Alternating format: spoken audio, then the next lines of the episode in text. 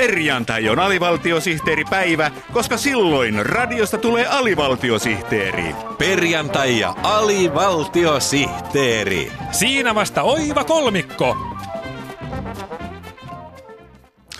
Tasa-arvon mekin ansaitsemme laulettiin ennen vanhaan ja voisi laulaa vieläkin, kun huomenna vietetään tasa-arvon päivää. Kaikille tasa-arvo ei kuitenkaan riitä.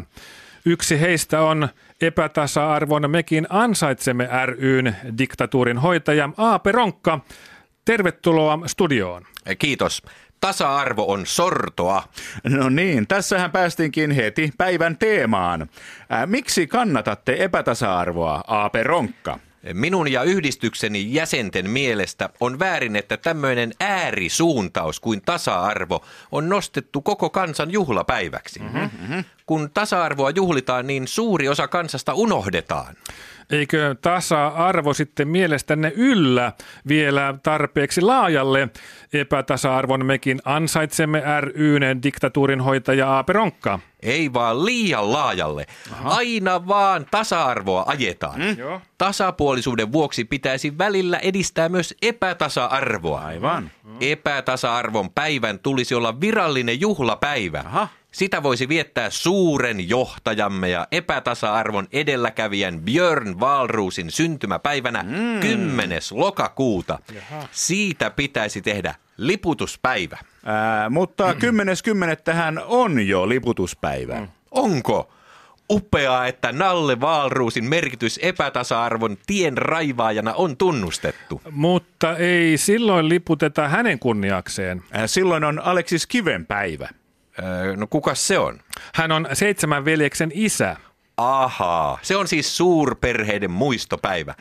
No kyllähän siihen sopii hyvin suurkapitalistinkin liputuspäivä. Pannaan vaikka 2 lippua, kyllä salkoon mahtuu. No hyvä. Mikä on epätasa-arvoisuuden sanoma nykyihmiselle? Epätasa-arvo on kaikille tasapuolista, koska silloin kaikki ihmiset ovat yhtä epätasa-arvoisia. Vai niin? Minun epätasa-arvoisuuteni on yhtä suurta kuin toimittajankin epätasa-arvo. Vasta kun me tunnustamme tämän ja itselähtöisesti korostamme toistemme epätasa-arvoisuutta, voimme sanoa elävämme maailmassa, jossa tasa-arvo ei enää pilaa toisten mahdollisuuksia menestyä elämässä. Aivan. Epätasa-arvon mekin ansaitsemme ry:n diktatuurinhoitaja Aape Ronkka. Mikä on mielestänne maamme pahin epäkohta? No ehdottomasti se, että yhdistyksemme on saanut toistuvasti avustusta kunnalta ja valtiolta. Mitäs pahaa siinä on? No se on tasa-arvoista. Kaikki hakijathan saavat rahaa.